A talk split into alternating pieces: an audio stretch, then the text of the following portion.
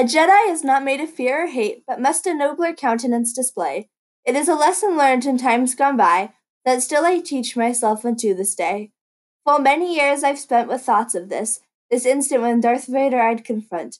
But now my thirst for retribution's cold, while sweet forgiveness doth my spirit taste. I know I cannot win this battle here, nor would I wish to slay the kindly man who surely still within this black shell lives. And so unto this death I'll go, this sleep, this sleep that promises the dream of peace, that uncovered galaxy wherein I'll know at last tranquillity of heart. But ere I die, I'll one last lesson teach.